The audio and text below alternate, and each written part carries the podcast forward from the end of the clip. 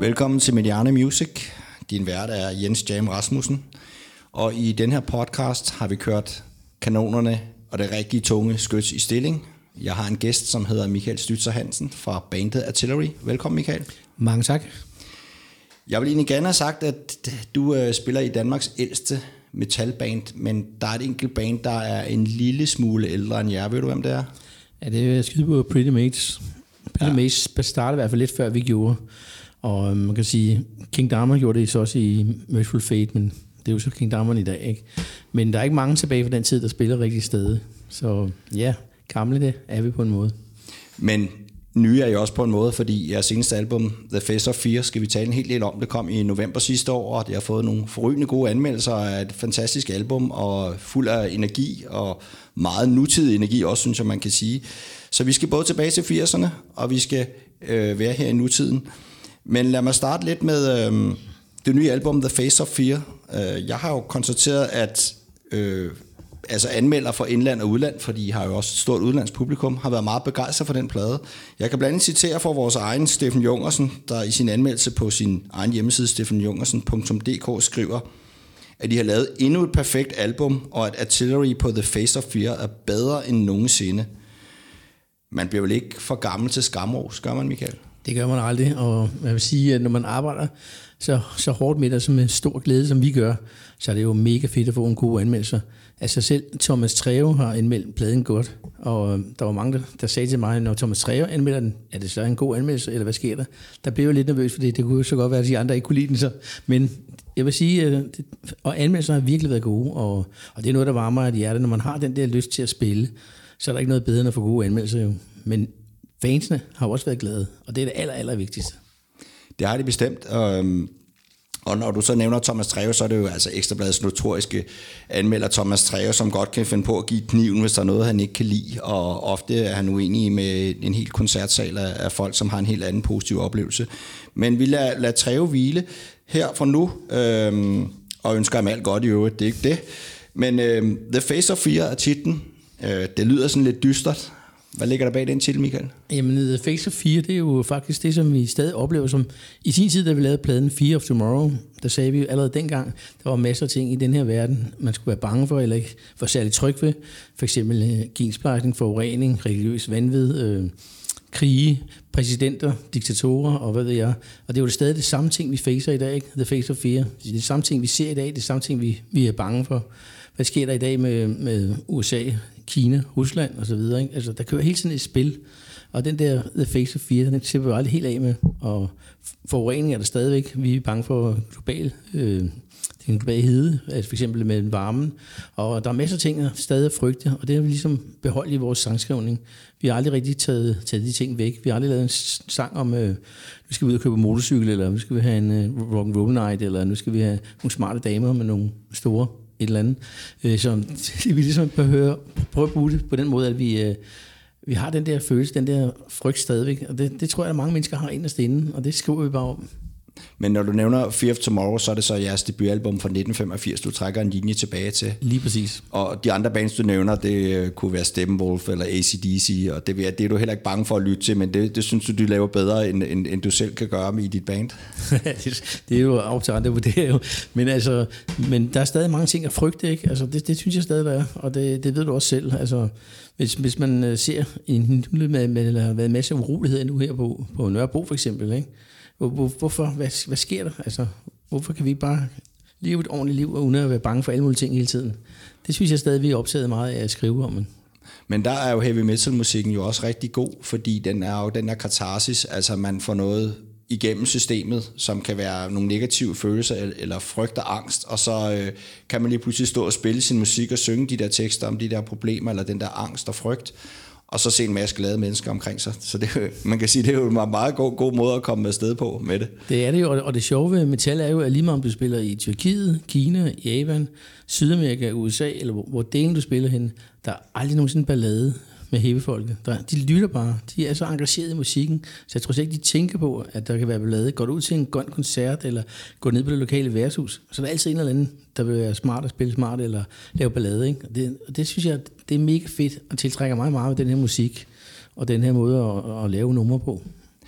Og det der med at spille i de der forskellige steder i hele verden, det, det har du forstand på, fordi Atari har spillet over hele kloden, og det skal vi selvfølgelig vende tilbage til. Vi taler Sydamerika, Kina og USA.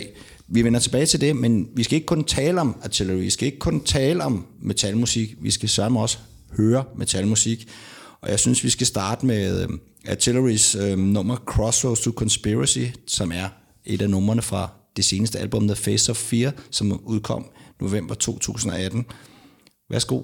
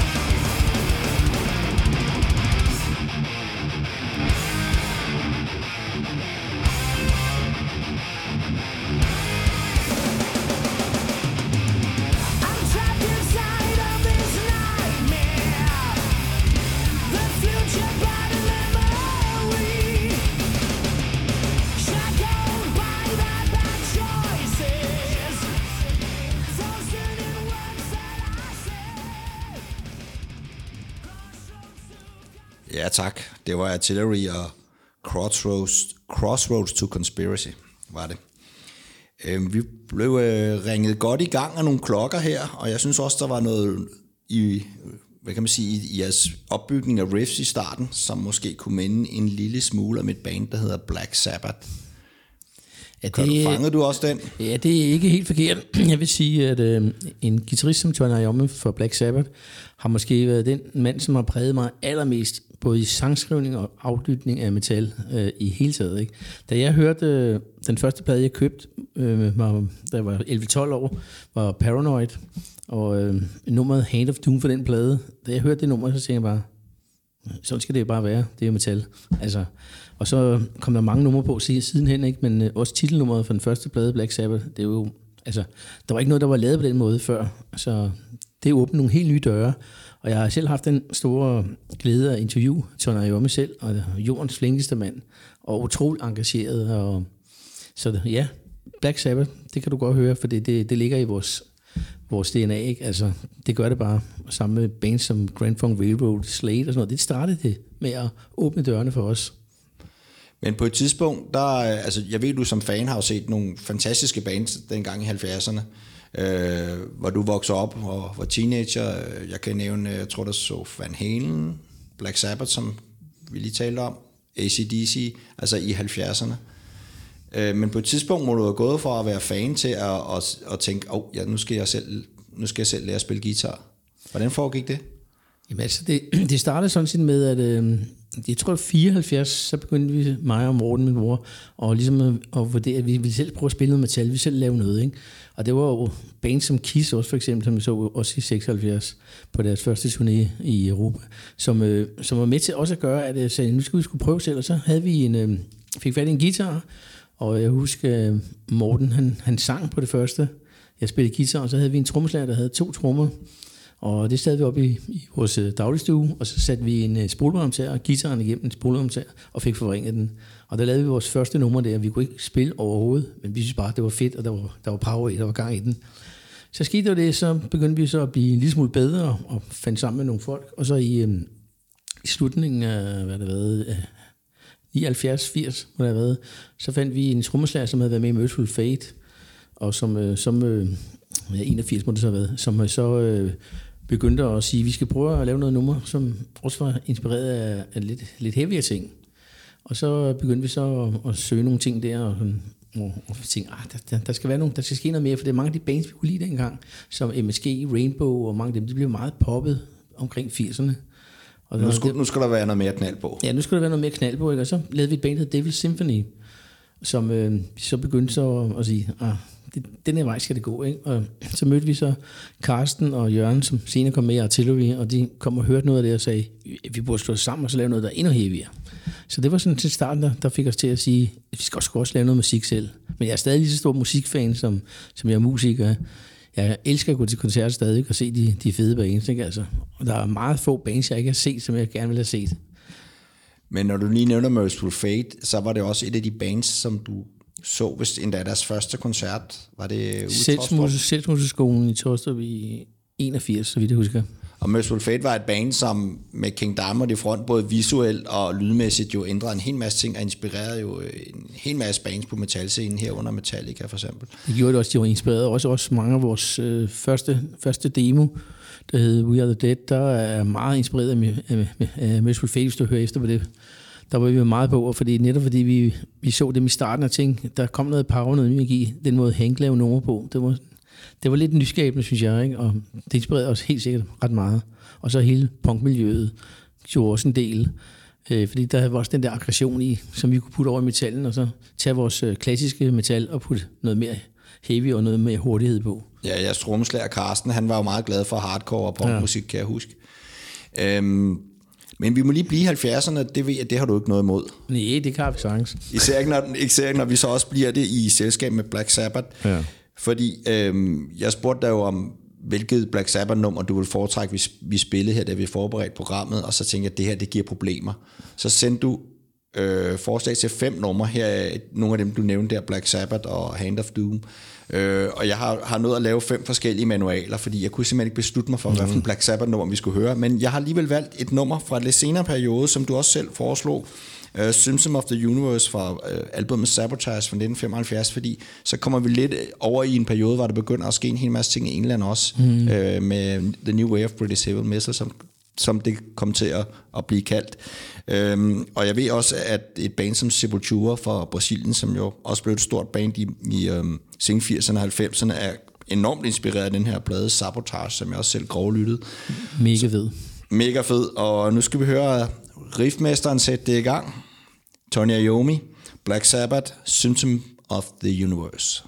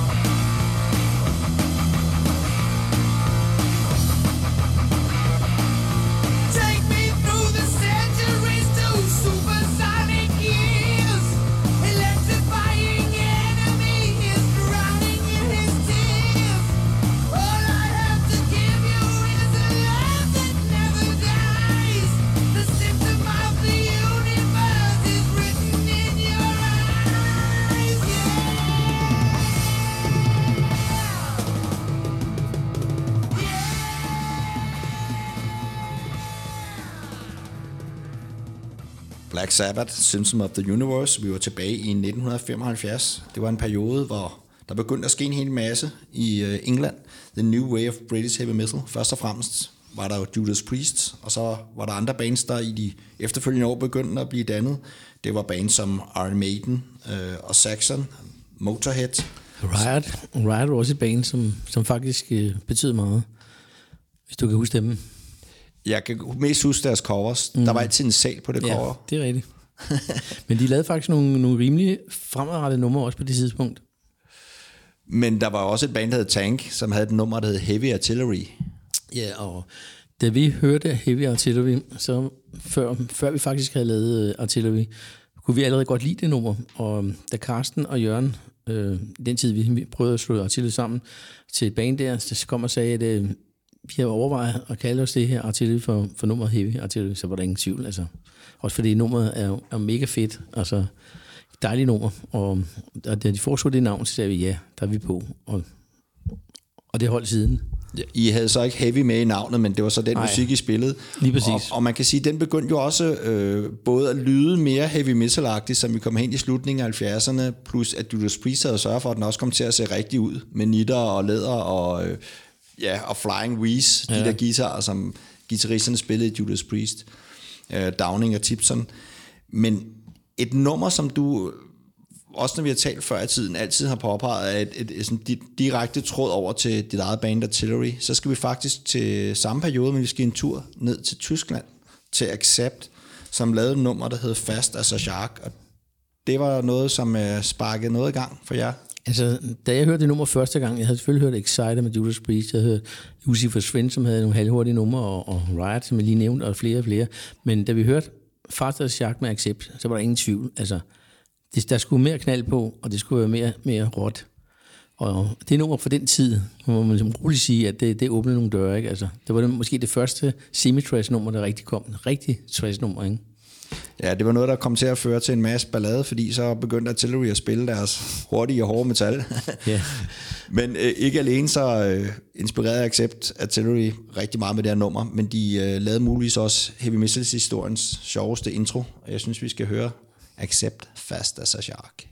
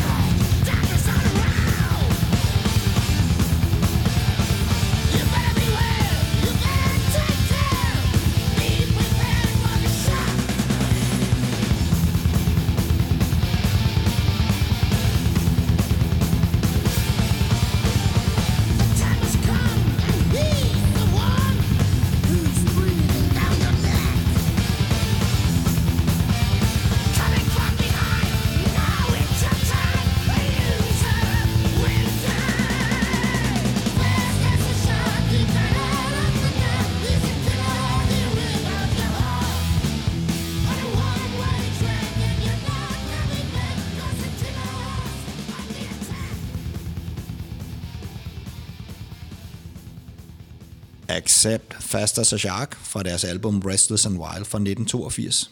Samme år som Artillery indspillede et demo, der hed We Are The Dead, og det var jeres første. Det var vores første, det blev indspillet i kælderen i december 1982, og øh, som du sagde, det nummer her, det var i hvert fald det, der, der ligesom sagde, det er den her vej, vi går. Vi havde et nummer, som vi ville have haft på det første demo, som hed, dengang hed Bitch, øh, som var meget... Øh, Øh, lidt, lidt anderledes, kan man sige, tekstmæssigt. Men øh, ellers så var det, var det det nummer, som faktisk skulle have været på. Det havde været lige mega hurtigt på det tidspunkt. Det kom bare først på vores næste demo, desværre. Men jeg tror, hvis det var kommet på en 82, så havde det virkelig rykket nogle endnu større døre. Men sådan er der også meget. Det er der, og øh, det demo With a Dead, det var der en, en anden dansk metalfan og aspirerende musiker, som, som hørte, som øh, kaldte det for Hurtig Saxon, efter det engelske band Saxon. Øh, hvem var det? Det var en øh, trommeslager i et amerikansk band, som var dansker, som hed Lars Ulrik. Og øh, historien var jo, at han øh, på det tidspunkt, da Metal skulle indspille øh, øh, Ride the Lightning, var de over- overnattet hos en, der hed Ken Anthony, som havde vores første demo, og der havde han jo hørt nummeret og tjekket, hvad det var, fordi de skulle ned og øve i vores lokale, øvelokale, vi spillede, eller havde øvelokale lige ved siden af Sweet Silence, og øh, de skulle bruge noget øvetid dernede til at lave nogle numre færdige, og øh, Merciful Fate, som vi øvede sammen på det tidspunkt, var på tur, så de lånte deres del af øvelokalet. Og jeg kan stadig huske, at øh, de kom ned, og vi havde kun lige fået tjekket Kill Them All på det tidspunkt, vi havde ikke hørt så meget af det. Øh, og man synes, det var mega fedt, og da de så kom ned der og sagde, øh, hej goddag, vi er Metallica, vi skal øve her. Jeg kan huske, Carsten, vores trommeslager, sagde, hvem er jer, der er dansker? Og så var det så Lars Ulrik, sagde, det er mig, der hedder Lars Ulrik, og jeg har så lige hørt jeres brønd, og det var så meget fedt, og som så sagt øh, hurtigt Saxon, ikke? Og Og det var We Are The Dead. det var We Are The Dead, ja. Og så kan jeg huske, at James Hetfield, han, øh, han sagde, spil lige et par numre for os, vi vil godt lige høre, hvad det er og sådan noget, ikke? Og så spillede vi et nummer, og øh, han satte sig ind, og han headbangede fuldstændig vildt med hovedet. Det gik sådan ned, og, og vi så bare helt måligt tænkte, og det var sgu da, det var fedt, ikke? Så røg strømmen, og så var det helt sort, og så sagde han bare, hey man, don't stop man, play. Og Altså, I, I husker stod jeg og spillede live, ikke? Vi spillede live inde i øvelokalet, ja. Så I havde øh, Metallica blandt jeres første publikum. Det var meget fint. det, det var et godt publikum her, kan man sige, og de var utrolig positive og, og meget rosende og sådan noget, og, og jeg ved også, senere hen kom vi på deres playlist og sådan noget, så jeg, jeg må sige, uh, Metallica var for mig et band, som også gjorde, at vi virkelig fik lyst til at sige, vi kan godt gå videre med den her stil, ikke? Ja, og vi skal også vende tilbage til Metallica, fordi der er jo også en lille anden historie i det her øvelokale besøg, og det vender vi lige tilbage til om et kort øjeblik, men jeg synes, vi skal høre et nummer fra We Are The Dead demoen. Dog ikke lige for den gang i 82, men for 2018 fra jeres seneste album The Face of Fear, fordi der fik en idé om, at I ville indspille et af numrene fra den gang, der hedder Mind of No Return. Hvorfor det, og hvorfor nu? Det er fordi, at øh, i sin tid, da vi lavede det første demo, øh, We Are The Dead, der var vi, øh, kan man sige, øh, vi var ikke, det var ikke særlig god lydkvalitet og sådan nogle ting, og, og, og vi synes bare, at vi havde lyst til at prøve at lave det her, de numre igen og se, hvordan ville det virke i dag med nutidens lyd og med, med en anden sanger. På det tidspunkt havde vi en sanger, der var med i tre måneder, P.O. Nink, som ikke, ikke klarede det så fint, øh, som vores nuværende gør, synes jeg. Og derfor ville vi prøve at, at lave versionen igen, og så se, hvad den egentlig var. Og så ligesom om, det var også en startskud, der ligesom startede Artillery. Det var andet eller første nummer, vi lavede med Artillery. Det var Mind of No Return. Så det, det var meget sjovt at gøre det igen. Jeres nye sanger hedder Michael Bastholmdal, og er en, en yngre fyr med en fantastisk god stemme. Øh, og jeg må sige, jeg hørte også det gamle demo, og jeg hørte også det nye nummer, og tænkte, hvilken af versionerne skal jeg spille? Og jeg vil sige, den landede også på den nye version, mm. og den hører vi her. Artillery, Mind of No Return.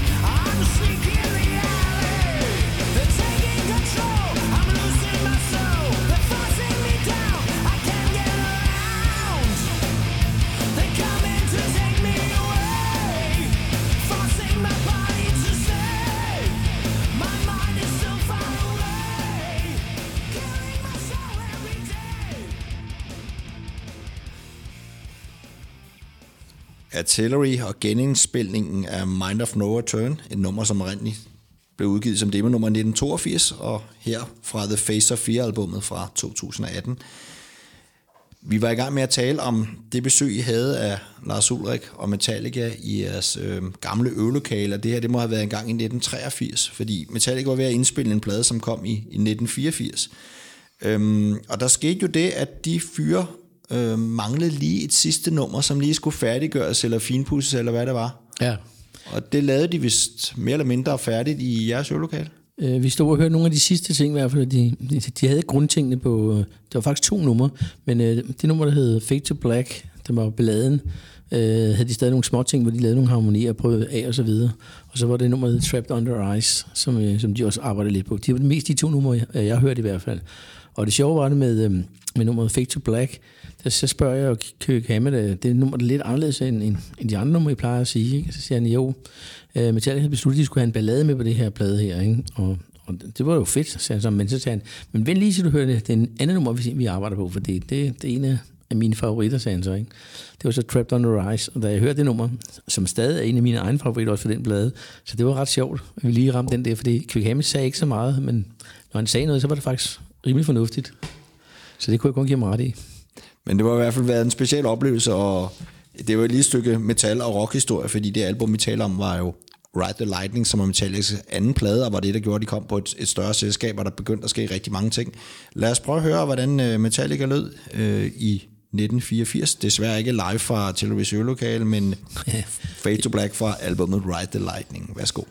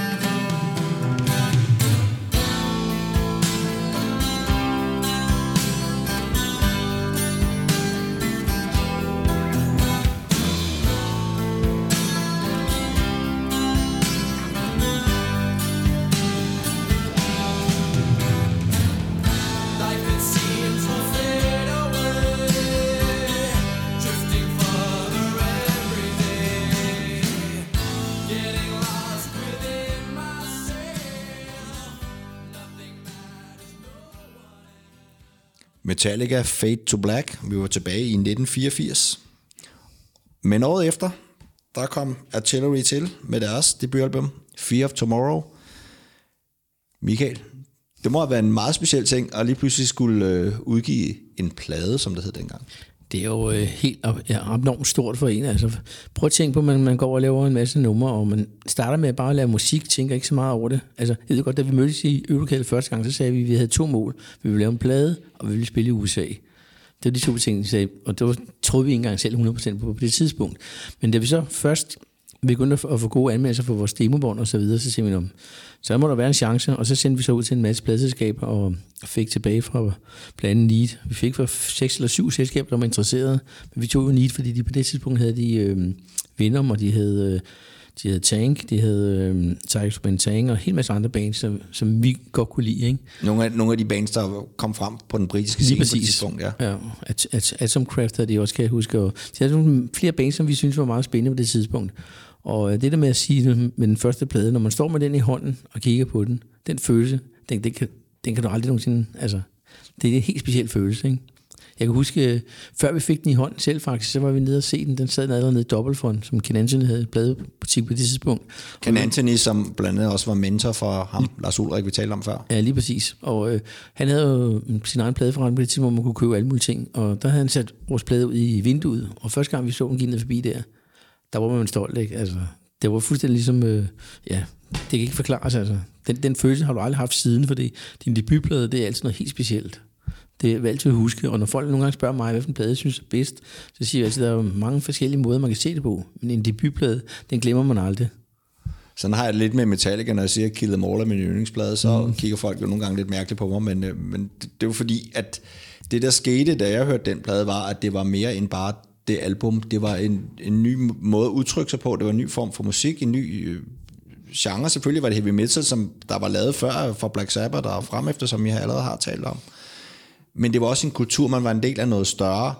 Øh, og der var I, I jo også med, og øh, jeg var inde og se nogle af jeres tidlige koncerter. Jeg mener også, I fik en, en chance for King Diamond Det gjorde i, jeg. øh, i, I- Saga, en koncert, som jeg ikke selv kan huske så meget af. Jeg kan bare huske, det var sjovt. Ja, det var mega sjovt. Det var december 85. Men der skulle du være mere skarp end mig. Ja, det, ja, det var jeg også, øh, fordi jeg skulle spille, jo, så jeg kunne ikke drikke så meget. Jo. Men øh, jo, jeg, jeg kan huske den, den koncert, fordi for det første havde vi som sagt øvelokale sammen med, og lige på det tidspunkt brød jo Merciful Fate jo op og blev til King Diamond. Og øh, Timmy og Mikkel Denner, som, som stadig var med i King Diamond-banen, var vi rigtig gode venner med, og er stadig gode venner med. Og de, øh, gjorde en meget stor indsats på for os på den øh, plakat der. Ikke? Og øh, jeg kan huske den, det, det, den koncert, vi fik også øh, lov til at spille, jeg tror det er næsten 50 minutter, hvor vi normalt kun ville have spillet en halv time. Ikke? Og øh, jeg kan huske, Cliff Burton var med derinde, som sagt, og han passede på min lillebror. Bassist fra Metallica. Metallica. Han, øh, jeg, jeg sagde nemlig til ham, min, min lillebror på det tidspunkt, han var 12 år. Ikke Morten, men jeg har en lillebror, der er mindre. Og han øh, var til sin første koncert, og så sagde jeg til Cliff Burton, jeg er lidt urolig, for han er jo ikke så gammel og sådan noget. Og, og tænk nu, hvis han ikke finder ud af det, så siger Cliff Burton til Kold, som, I will be looking after him for you. Og det synes jeg, det var mega cool. Altså, det viser bare, hvor stor en person han er. Ikke? Altså, han er totalt nede på jorden og mega flink. Og så kunne du koncentrere dig om at spille. Det kunne jeg koncentrere mig om at spille, uden at skulle tænke på noget andet. Det var, det var eminent jo. Ja, i og med, at din bror Morten jo også var i bandet, så var der ikke nogen store brødre til at Der kunne var ikke passe- nogen kunne storebrødre lillebror ledende. der. Men I, I passede jeres metal, og det gjorde I også i, i de år, der fulgte. I uh, udgav albummet Terror Squad, og så kom By Inheritance i 1990. Uh, det var fem år, hvor der skete rigtig meget på metalscenen. Man kaldte det jo thrash metal, hvis man absolut skulle putte en etikette på. Uh, og der var jo ikke bare Metallica Artillery, det var også nogle år, hvor man begyndte at høre om bands som Slayer, Megadeth, Anthrax, Exodus, jeg bestemt også nævne, for det var mit yndlingsband. Det er jo også en af vores store inspirationskilder Ja, på blandt andet Terror Squad-bladen. Og der var fra Tyskland, var der jo Sodom, Destruction og Creators og Testament. Testament med. Ja, tak. Så kom vi også lige til New York. Der, var, der var mange gode bands dengang. Der var rigtig mange. Ja, det var der. Øhm, men der var ikke så mange af de bands, som fik lov at turnere i Sovjetunionen, men det gjorde I i Artillery. Det gjorde vi faktisk. Øh, Det var faktisk lidt sjov historie, fordi øh, med til historien hører, at øh, da vi lavede Terror Squad, den plade blev jo forsinket et helt år fra Need Records, fordi på det tidspunkt havde de fået nogle problemer på grund af en Venom-plade, de havde udgivet, som, som virkelig ikke gav nogen penge. Så vi var lidt på den der. Så de øh, forsinkede vores plade et helt år, og så brugte de øh, Jørgens klæde. Han havde taget, tegnet en klæde som, som cover. Ja, jeres bassist, som også skulle ja. Tegne. Ja, han, han havde tegnet et, øh, et cover som en skitse, og den brugte Need fuldstændig ud, og så pludselig forsinkede pladen et år. Så på det tidspunkt var vi faktisk gået lidt i opløsning, fordi vi var så frustrerede over, at alle folk skrev til os, fed plade jeg laver, hvornår kan vi få den, hvornår kan vi købe den. Så det var det var mega svært, så vi, vi, vi var faktisk gået lidt i stå, og havde ikke set hinanden, tror jeg, i en, en fire måneder. Så en dag ringede telefonen øh, hjemme hos mig, og så sagde de, øh, Øh, goddag, det er den, vi ringer fra Next Stop Sovjet, øh, og vi vil gerne have et heavyband med, fordi vi har hørt, at heavy er ved at blive stort i Rusland. Hvem var det Next Stop var, Michael? Det må vi lige høre. Next Stop, det var jo øh, en, øh, sådan en kulturudveksling øh, af danske bands og russiske bands, og det var blandt andet Thorsten Vaas øh, og nogle af dem fra Inferno Music hed det dengang, der var med ind over der. Og så var det de bands, der var skulle med, det var Sort Soul, The Poets, og så nogle, der hed Energy, der hed The Poets havde Out Wilken som sanger, kan jeg huske. Og Energy havde en vis Kim Ingemann, som også skrev Yes. musik i Ja. Land og Folk, Ja, lige præcis. Lige præcis. og som spiller hardcore punk. Dem ja. kan jeg godt huske. Ja, og han, han tror jeg faktisk, at var, fordi han var med i udvalget også og et eller andet der, ikke? Men øh, de ville gerne have et heavyband med, og det tænkte vi lidt over en dag, og så sagde vi, jamen det vil vi skulle gerne prøve. Det var da, det var da sjovt, ikke? Og så kom vi så over at spille øh, før, det var jo før glasnosten, og før muren var faldet og alt det der, så, så vi tænkte, øh, Hvornår, hvor er vi her i, er det 89 eller? det er 89, i, øh, jeg tror det var februar 89, noget den stil. Så øh, kom vi derover, og vi, vi spillede, jeg tror vi fik lov at spille fem shows. Og i starten så kom folk jo øh, til hævekoncerten, men med, de havde fået nitter på og alle de der ting, som ligesom i Vesten, og stor headbanger det hele. Og i starten stod der gamle damer og passede på, at de ikke måtte hoppe på scenen og så videre. Men øh, så fandt de ud af, at der var et eller andet galt der, fordi så kom militærpolitiet og begyndte at tæske de der folk, fordi de stod jo og rockede, det måtte de ikke og hoppede op på scenen og sådan noget. Men, men ligesom i, i Vesten hoppede de op på scenen, og så stage vi det hoppede ud. Ikke? Så det havde de set i Vesten. Men det måtte de så ikke. Så smed de dem ud, og øh, de måtte ikke komme ind igen. Så kom de bare i, i øh, jakkesæt med slips og det hele, og så stod de sådan firkantet og hoppede sådan, for de måtte ikke bevæge sig på den anden måde. Og så på den måde kom de og sagde, jeg kan huske, øh, det, det var i tv, to nyheder og alt muligt, og der var en gut, der sagde live, at øh, han var sgu ligeglad, at vi blev forbudt i 20 år. Han vil altid huske det her. Men jeg tænker på, det myndighederne troede til de koncerter, og, og, og de der forskellige øh, security-folk, der var, og vagter, der var, de troede, det var sådan nærmest en revolte, eller hvad? Der var Ja, de troede, det var, var oprør, der var startet. Ikke? Fordi, altså, der var jo en vis oprør i Rusland mod, øh, mod staten og alle de ting der. Det var jo sådan lidt startet, men til koncerterne gjorde de jo ikke noget. Og de havde jo læst alle vores tekster, og det, alt havde de set, læst og tjekket, og de vidste, hvad vi spillede og alt det. Altså, det var meget mærkeligt, at, det, at de kunne blive overrasket på den måde. Ikke? Altså i Vesten vil vi jo bare sige, at de folk, de, de headbangede bare, de, de gik ind i musikken, de gjorde ikke noget, de, de bankede jo ikke nogen, eller de lavede ikke vold, eller de drak sig ikke engang givet fulde. Altså, de var faktisk en rimelig, rimelig tjekket, ikke? Øh, men, men russerne havde ikke set det der komme, så de synes det var, det var oprør det her, det var, det var mod, øh, mod staten og så videre, det, det kunne de ikke klare. Og så slog de til mod øh, de her unge mennesker fra Torstrup, ja. Ja. vest for København. I nåede til Uzbekistan, var det sådan? Ja, vi og så var det slut? Vi spillede fem shows. Vi spillede i øh, Uzbekistan, øh, hvad hed det andet? Det hed Alma-Ata hed det, og Tashkent. Og, øh, og så blev vi, øh, blev vi så forbudt og sat på øh, tog, som kører 3.000 km mod Novosibirsk og tilbage igen. Og så, var vi så heldige, så vi blev øh, sponsoreret hjem af, af Aeroflot. Ellers var vi kommet hjem. Der var nogle af som måtte tage over Finland altså med bil og komme hjem. Vi var så heldige, Sort Sol også blev hentet hjem, fordi vi havde nogle gode kontakter der på det tidspunkt. Så, men, men ja, det var en tur, der var meget anderledes. Men var det hele banden, der ligesom øh, Du var fik he- besked på at, at skrubbe tilbage igen? hele banden, ja. Vi blev faktisk, alt blev lukket der. Altså ingen penge mere eller noget som helst. Og, vi, og penge var jo lidt sjovt, fordi vi fik jo rubler. Så vi kunne ikke bruge det til så meget alligevel, fordi man må ikke udføre rubler øh, i Rusland alligevel. Så penge var jo ikke sådan, det, det var mere for at få en sjov tur ud af det, og det skal jeg love for, det blev. Ja, den blev meget sjov. I sad jo i det der, på den der lange togtur, hvor I tog afsted fra Tashkent, hovedstaden i Uzbekistan. Øhm, men det var jo heldigvis sådan, at tankestrømmen kan man jo ikke stoppe, og I, der udsprang en idé til en, øh, en ny sang under den her togtur. Ja, faktisk var det, var det altså vi arbejdede faktisk på tre sange på det, på det tidspunkt. 7 fra Tas- Tashkent, den kom så af, at vi, øh, vi kørte jo fra Tashkent med toget, og øh, i det tog, der hørte man hele tiden øh, noget, mm, hvad kan man kalde det, mil, mø, øh, hvad fanden hedder det? Mellemøstlig. Mellemøstlig musik, ikke? Og øh, det inspirerede os ret kraftigt, så vi lavede det nummer, og plus vi startede op på at lave Comaniac. Øh, Som var, var mere metal. Ja, mere metal, ikke? Og så havde vi jo det gamle nummer, sådan Best Are The Strong for vores øh, anden demo, som vi lavede en, en ny version af, som hed Don't Believe. Så de tre numre arbejder vi faktisk på. Men øh, med til historien hører jo, at, når man sidder i sådan et tog, hvor du næsten ikke får mad at drikke eller noget, så skal du jo lave et eller andet. Og, og så begyndte vi så at spille. Og mens vi sad og spillede, så kom der en, øh, en øh, russisk soldat, som havde været i Afghanistan, og som kiggede på os med sådan fuldstændig døde, kolde øjne. Og så sagde han bare, hvad laver I egentlig her i Rusland? Og, sådan noget. og så fortalte vi, at vi spiller musik og sådan noget. Og så hørte han noget af det, og så sagde han, Nå, nu er jeg lige lige er næsten reddet mit liv nu, for nu har jeg lyst til at leve igen, sagde han så. Og så kiggede han. Og det, det var virkelig specielt, ikke? Altså, han havde været i Afghanistan og åbenbart oplevet alle mulige mærkelige ting. Og så havde han bare, bare lyst til at få et afbræk. Og det synes han så, at vores musik var.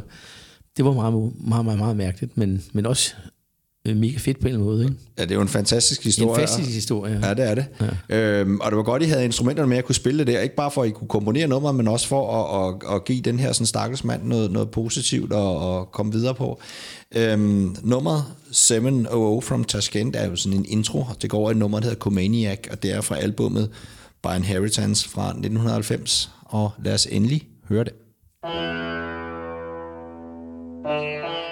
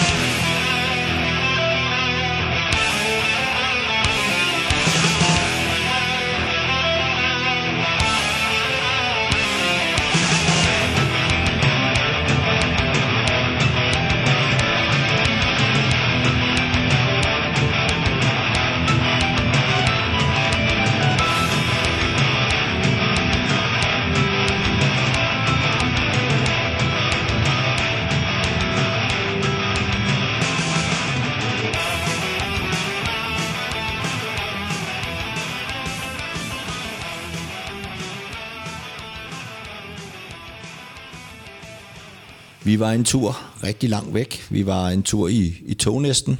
Uh, det var nummeret 700 from Tashkent og Comaniac. Um, I indspillede det så ikke i toget.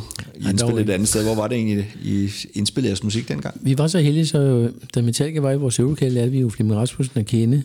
Og øh, allerede på det tidspunkt snakkede vi om, at vi gerne ville lave en plade hos ham på det tidspunkt. Så sendte vi vores demo, som vi også sendte til Roadrunner og fik kontrakt på. Det sendte vi til... til øh, nej, vi, vi, vi aftalte med ham, at vi ville lave demo, og øh, det sendte vi så til Roadrunner. Og han, da han hørte de numre, Flemming Rasmussen sagde, han, jeg vil godt lave hele pladen.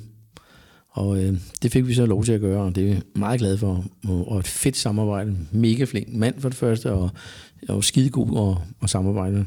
Og så var det jo også en fyr, som havde produceret Richie Blackmore og Rainbow, og det er jo også noget, som du kan forstå, Michael. Det kunne jeg også forstå, ja. Og han, han, har også, været- han har også lavet noget gammel gasoline, for eksempel. Ikke? Og Han har virkelig lavet mange gode ting. Og så han har også lavet meget dansk musik, men han har lavet mange ting. Han har også lavet nogle, øh, nogle, øh, nogle tyske bands, blandt Blind Guardian har han lavet for eksempel senere hen og sådan nogle ting. Ikke? Så han har holdt lige med at stadig lave nogle, nogle metal-ting. Blind Guardian, tysk power metal band, kan Lige man præcis. kalde det. Men jeg vil lige sige en ting. Altså, jeg sidder og kigger på YouTube, fordi jeg var lidt langt fra min øh, pladesamling, hvor, hvor jeres plade By Inheritance han står. Øhm, så jeg gik ind på YouTube, og der kan man se, se sådan en kommentatorfelt, eller sådan et kommentarfelt til, til nummeret og til albummet, og der var jo skamros for hele verden. Det er jo sådan, der nu i dag, kan man kan folk jo sidde og, og taste ind, hvad de synes, og der var utrolig meget skamros omkring den her album. Og så sad jeg og tænkte på, at det er egentlig lidt paradoxalt, fordi der gik ikke så lang tid derfra, til I faktisk blev opløst. Hvad skete der? Altså, der, der skete jo det, at øh, hele måden, med, vi havde lavet pladen og, og numrene på, det var, der var vi rigtig meget sammen i øvelokalet. Og da vi så skulle til at markedsføre pladen og, og komme ud og spille rigtig meget, så var der nogen i bandet, som ikke havde lyst til at turnere hele verden rundt. Eller hvis de skulle, så skulle der i hvert fald virkelig ikke kassen for, at kunne, det kunne lade sig gøre. Ikke? Og der var vi meget uenige. Og det betød jo så, at, at vi trak i hver sin vej. Og øh, jeg, jeg personligt, jeg blev jo træt af det, fordi jeg ville gerne ud og spille. Ikke? Så jeg, jeg forlod faktisk banet i 91, og, og så faldt det hele sammen. Det forlod de hinanden sådan lidt efter lidt, alle sammen. Ikke? Flemming gik ud lige efter jeg gik, og så gik Karsten. Og så kørte Morten og Peter i et, jeg tror de kørte i et halvt år eller sådan noget, og så, så skete der ikke mere. Og det jo selvfølgelig ærgerligt, øh, og pladselskabet tager jo så også interessen for et bane, hvis de tager ud og, og, og vil spille. Ikke? Men på det tidspunkt, kan man sige, så sluttede I kunstnerisk på toppen, fordi det var et, et, et album, som mange i dag kalder for en klassiker fra den, mm-hmm. fra den periode. Øh, Hvis jeg skal opsummere 90'erne, som vi så er, er fremme til nu, øhm, der skete jo det, at øhm, man kan sige, der var andet livet end, end metalmusik. Der var nogen, der begyndte at få kærester, der var nogen, der begyndte at få børn. Der var et familieliv, der skulle op og køre. Øhm, så kom I tilbage, dig og din bror Morten, og øh, dannede bandet Missing Link. Artillery fik så et comeback med pladen Back i øh, 1999, og så havde I det et par år, og så blev I opløst. Øhm, så det er sådan en, en grov summering af 90'erne. Men til gengæld, i perioden 2007-2008, kommer I tilbage med albumet When Death Comes, og en ny sanger. Øh, hvad var det, der, der skete der? Hvordan kan det være, at I lige pludselig skulle til at genstarte Artillery der? Altså, historien er jo sådan, at i hele 90'erne ville Morten og mig jo gerne køre videre med artillery, men det var mega svært på det tidspunkt, for næsten alle danske bands, der kom, var det enten death metal eller grunge, de ville spille. Ikke? Vi var mega svært ved at få musikere på det tidspunkt, så, så vi, vi gjorde ikke så meget ud af det faktisk, men øh, på et tidspunkt så ringede der et polsk selskab til mig, der hed Misselmind, og sagde, at de ville udgive en box-sæt af de første fire plader. Og øh, og om jeg havde nogle øh, ekstra bonusnumre, om jeg havde nogle øh, sjove historier, om jeg havde nogle be- sjove billeder osv. Og det sendte jeg jo til dem alle sammen. Og det den, øh, og det snakkede rundt mig om, så det kunne være fedt stadig at, at køre det videre og så videre. Ikke? Og da den boks der kom, så mødtes vi faktisk hos mig otte medlemmer, der havde enten været med i Artillery, eller som stadig var med. Og, og så sad jeg bare og snakkede og hyggede. Og så kan jeg huske, at øh, Peter, Karsten og mig, tror jeg det var, vi sad tilbage og snakkede bare sjovt. Og så sagde Peter, men for fanden, skal vi ikke bare gå ned i øveren, bare spille lidt, bare have en sjov dag ud af det? Så sagde vi, jo, det kan vi godt. Så ringede jeg til Morten og sagde, det var det. Så sagde Morten først, ja, han vidste ikke rigtigt med, med, med sanger og sådan noget, fordi så skulle der noget, måske noget nyt, ske noget nyt, ikke? Og så øh, blev vi så enige om, at vi ville gå ned og øve, og så øvede vi to gange med fire uden sang. Og så sagde alle, alle folk stort set, sagde, jamen, øh, vi er nødt til at spille igen. Det var mega fedt. Og så sagde jeg, okay, hvad gør vi så? Så skal vi have en anden sanger, fordi vi skal have en sanger, der vil derud og turnere. Og Flemming havde også sagt, at han øh, ville hellere passe de ting, han var i gang med. Han, var, han spiller jo akustisk guitar og spiller ud og spiller, og tjener penge på det, og lever af det. Så hans, som han sagde, hans hjerte var ikke der mere. Så øh, vi øh, kontaktede en, der hed Torben Askholm, som spillede i et dansk band, som hed Anubis Gate. Mm-hmm. Og så spurgte ham, om han var interesseret. Han var så lige blevet opereret og kunne ikke synge, men så sagde han, men jeg kender en, der er lige den rette. Han hedder Søren Adamsen. Og så skrev jeg til ham og sagde, er du interesseret i at prøve at komme? Og så videre. Han kom så og, i sin øver, og så kørte vi det igennem, og så sagde han, øh, det ville han gerne. Og så nåede jeg lige så op på vores øh, hjemmeside, at nu var Artillery gendannet, og vi ville øh, se, hvad der skete. Så kom der fire tilbud om at spille, blandt andet til en, en festival og øh, Royal Missile Fest i, i Aarhus, og sådan flere ting. Og så tænkte jeg, hold op, det, det gik stærkt det her. Der må, være, der må være nogen, der stadig gider at høre det her. Ikke? Så vi blev enige om, at vi ville prøve at lave en plade også. Så fik vi så tilbud om at komme til Polen og spille en festival, blandt andet sammen med Megadeth. Og, øh, og de sagde, at de ville gerne optage en DVD. Og de tænkte vi, okay, vi havde, havde haft to shows. Vi havde ikke spillet næsten sammen i flere år. Så øh, ja, vi tog så chancen om og så spillede der i, et, i noget, der hed Prong Tour, det hed, hvor der kunne være 5.000 mennesker. Og det var helt stoppet med mennesker, og, og vi spillede så. Og det blev optaget på DVD, som så udkom. Og mens vi... Eller Og så mærker I så også motivationen. Der må, præcis. der må have givet en hel masse at stå foran så mange det- mennesker og så, meget gang i den. Det gjorde det jo, og, og, og vi havde allerede fået den der lyst til at bare spille sammen igen og have det, have det sjovt. Altså. Vi har også altid været gode kammerater ved siden af os andre, og derfor synes jeg, det, det kunne være meget fedt at så gøre det. Og da vi var færdige med at lave den DVD, så stod pladselskabet, der, der hed Mitchelmind, og sagde, hvad, drenge, øh, vil I ikke lave en plade mere? Så jo, så gør vi det. Så, det, så kørte det bare, og så er det kørt lige siden. Og den her plade er jo så øhm, When Death Comes med, med Søren Adamsen som den nye sanger. Øh, det synes jeg, vi skal høre noget af. Øh, vi skal høre et nummer, der hedder 10.000 Devils fra When Death Comes. Og der synes jeg, at man øh, kan bemærke, at der også er sket noget i Artillery. Jeg synes, der er en lidt sådan mere heavy metal melodisk ting over sig, og så er der sådan et fedt Exodus groove. Men øh, lad os prøve at høre det.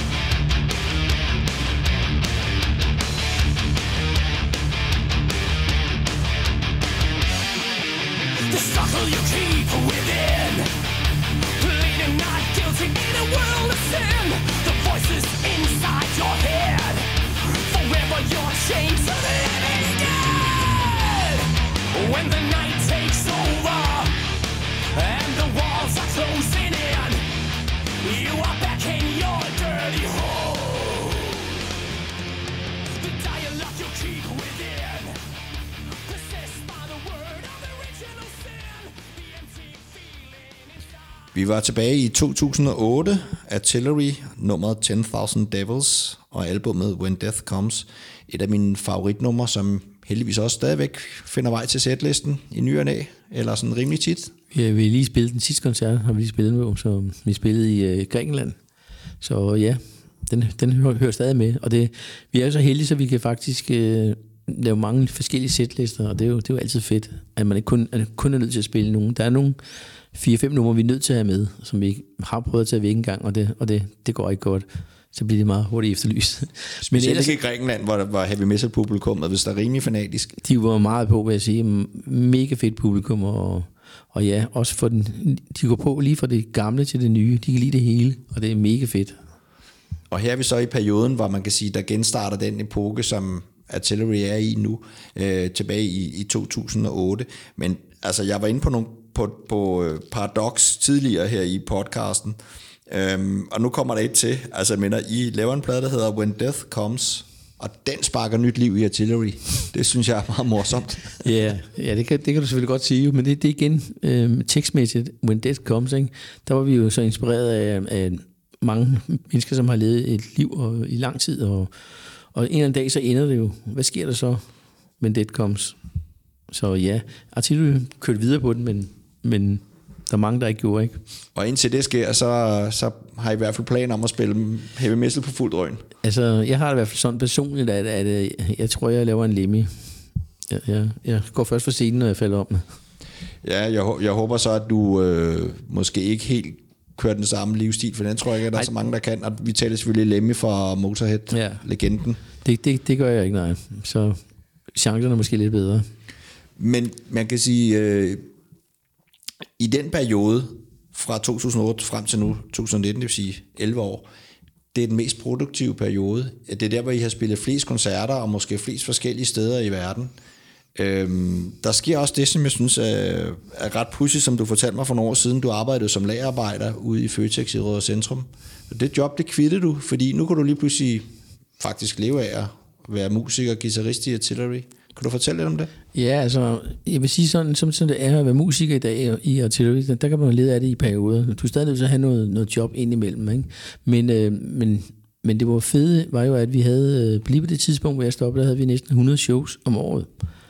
Øh, og det har vi faktisk holdt sådan rimelig godt deroppe af. Ikke? Jeg tror, vi i år kommer vi også deroppe af, når vi er helt færdige. Ikke?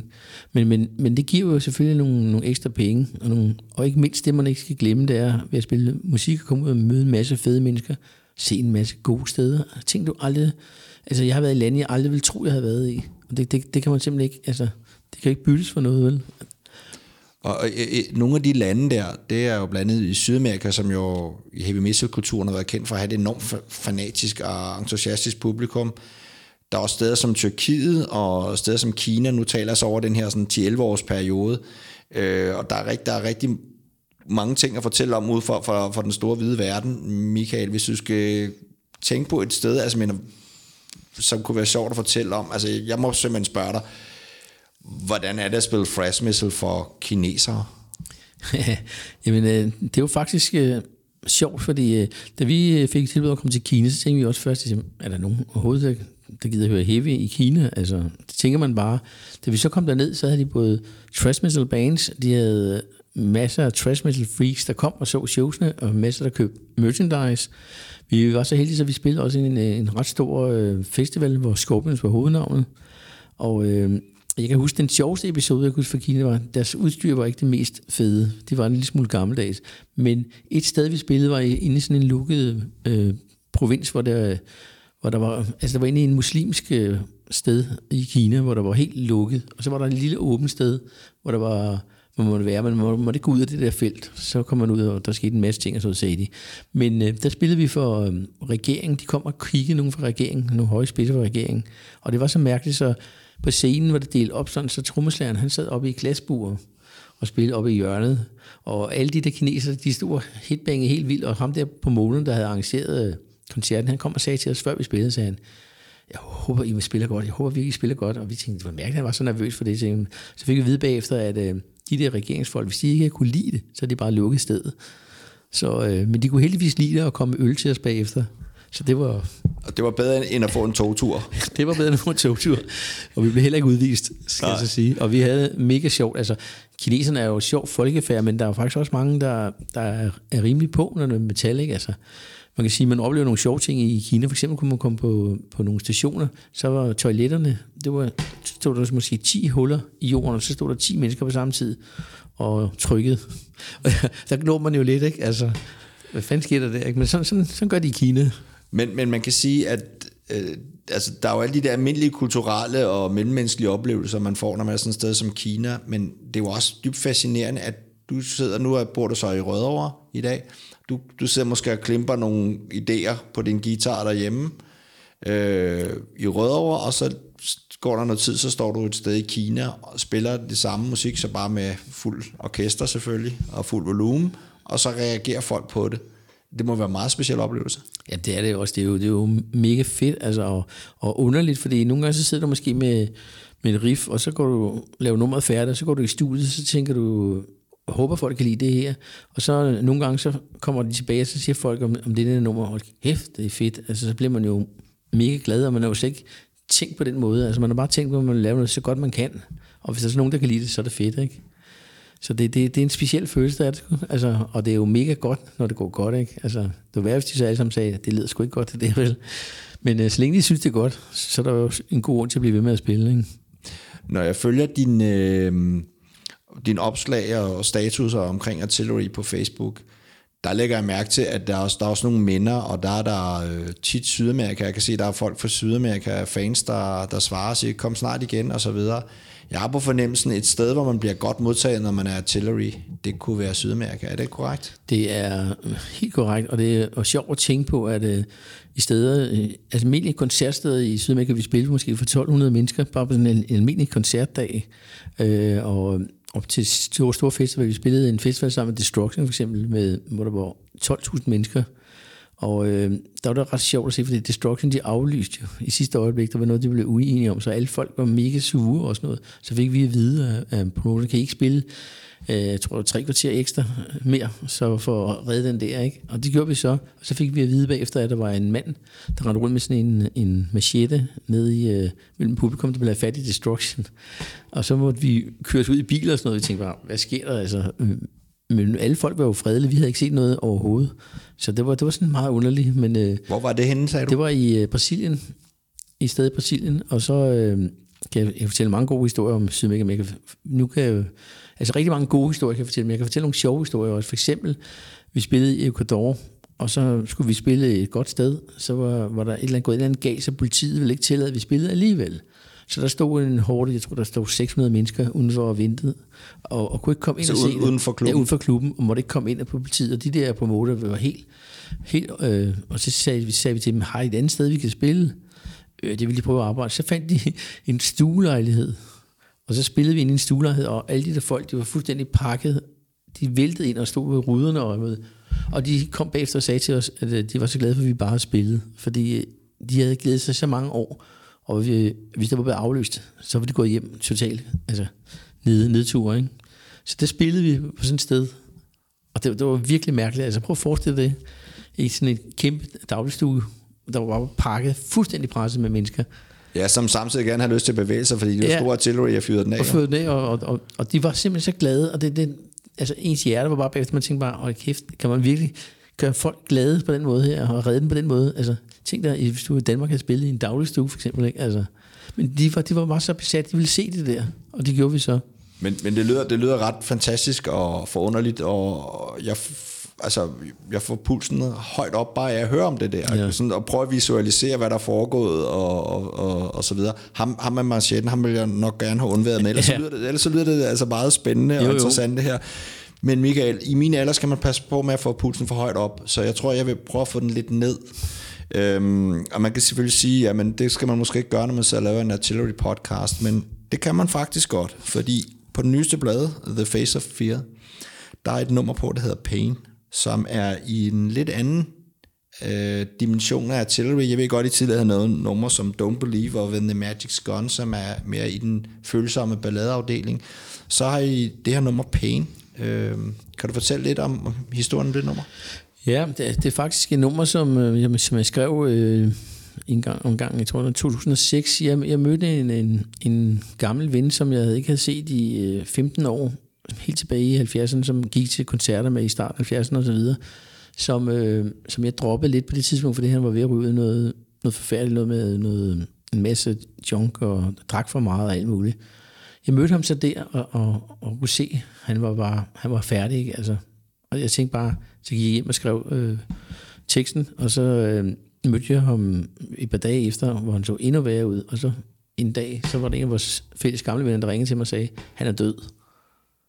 Så det var faktisk, hvad Pain handler om. Altså en oplevelse, som, øh, som virkelig altså rystede en. Den er mig siddet i der længe, fordi at det er jo en del år efter, at, at I indspiller nummeret, Det er og det det færdigt. Men, men det, det var fordi, der var nogle... Altså, den, jeg har ikke rigtig kunne få den til at passe ind på i Artilleriets måde at spille på.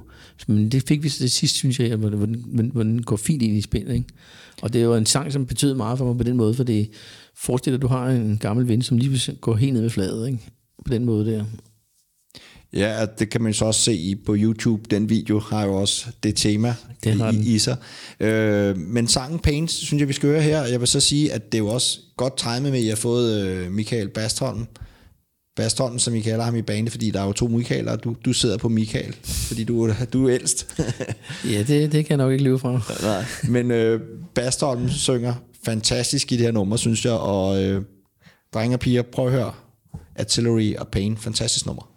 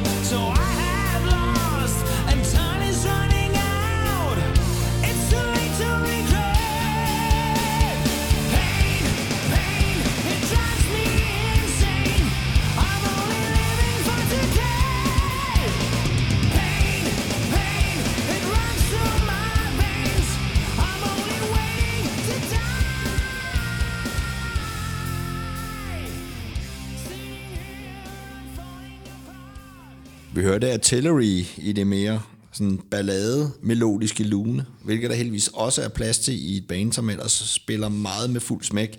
Jeg synes, det er et rigtig fedt nummer, det her, men jeg tænker lidt, øhm, det er vel lidt svært at inkorporere i et live-set.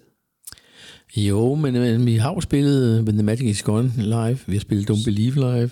Så, Som er nogle af de mere stille numre, ja, som jeg nævnte før. så Pain kommer også på et tidspunkt. Altså, vi gør det meget på den nye plade. Vi har faktisk haft lyst til at spille alle numrene på den nye plade. Og så øh, prøve at skifte lidt rundt imellem dem. Ikke? Så øh, Pain kommer vi også til at spille. Det kan man kun glæde sig til. Uh, vi skal lige vende tilbage til lige om lidt. Uh, skal Artillery jo på tur, og det skal de i Tjekkiet, det skal de i Ukraine, og det skal de også i nogle danske steder. Vi kommer lige tilbage til datoen om lidt, men for nogle uger siden, der spillede Artillery en lidt, øh, jeg vil ikke sige en koncert, men havde en speciel optræden med en fyr, der hed David Ellison. David Ellison fra bandet Megadeth, som blev startet af Dave Mustaine, som var med i starten af Metallica, som jo også tidligere var inde på. Øhm, Ellison havde sådan en, en foredrag, eller en basklinik, eller et eller andet, og så blev I inviteret med og, til at spille tre numre sammen med ham, eller hvordan foregik det? Altså, det foregik, øh, det blev holdt ude i Beta, og ham, der arrangerede øh, Dave Wilson derude, han ringede til mig og sagde, at øh, Dave Wilson havde spurgt, om der var nogle danske musikere, danske band, der ville kunne, kunne medvirke på noget Megadeth ting. Ikke? Så foreslog han heldigvis også. Vi fik lov at spille øh, 45 minutter først selv, hvor vi lavede det. Og så fik vi lov til at spille tre numre sammen med Dave Ellison og vi havde jo ikke øvet sammen eller noget, så vi gik bare- på scenen, og så spillede det. Og det var mega fedt, altså. Og jeg synes det gik godt, altså. Og han var meget, meget behagelig mand, og stille og ned på jorden, og var meget glad for, at vi gad at komme og sagde tak flere gange. Han øh, købte os to sit øh, CD og en, og en t-shirt, så jeg tror, han har været, været okay. Jeg synes, det var okay. I har det med at få nogle, nogle, øh, nogle spændende fans, synes jeg. Først Metallica, og nu Elfson fra Megadeth. Øh, og et af de numre, I spillede sammen med ham, er, er jo også en, kan man roligt sige, en, en klassiker i Megadeth-kataloget, 27 år gammel klassiker. Vi skal høre øh, Symphony of Destruction fra albumet Countdown to Extinction, og vi er tilbage i 1992. Megadeth.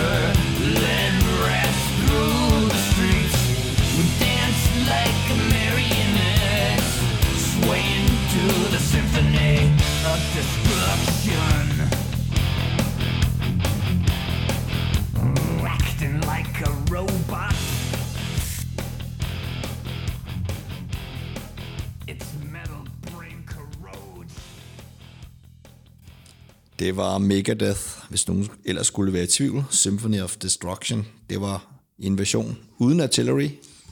Ja, desværre, det kunne have været sjovt at have en med. Jeg har faktisk en, øh, en videooptagelse af- det nummer, som er meget fed.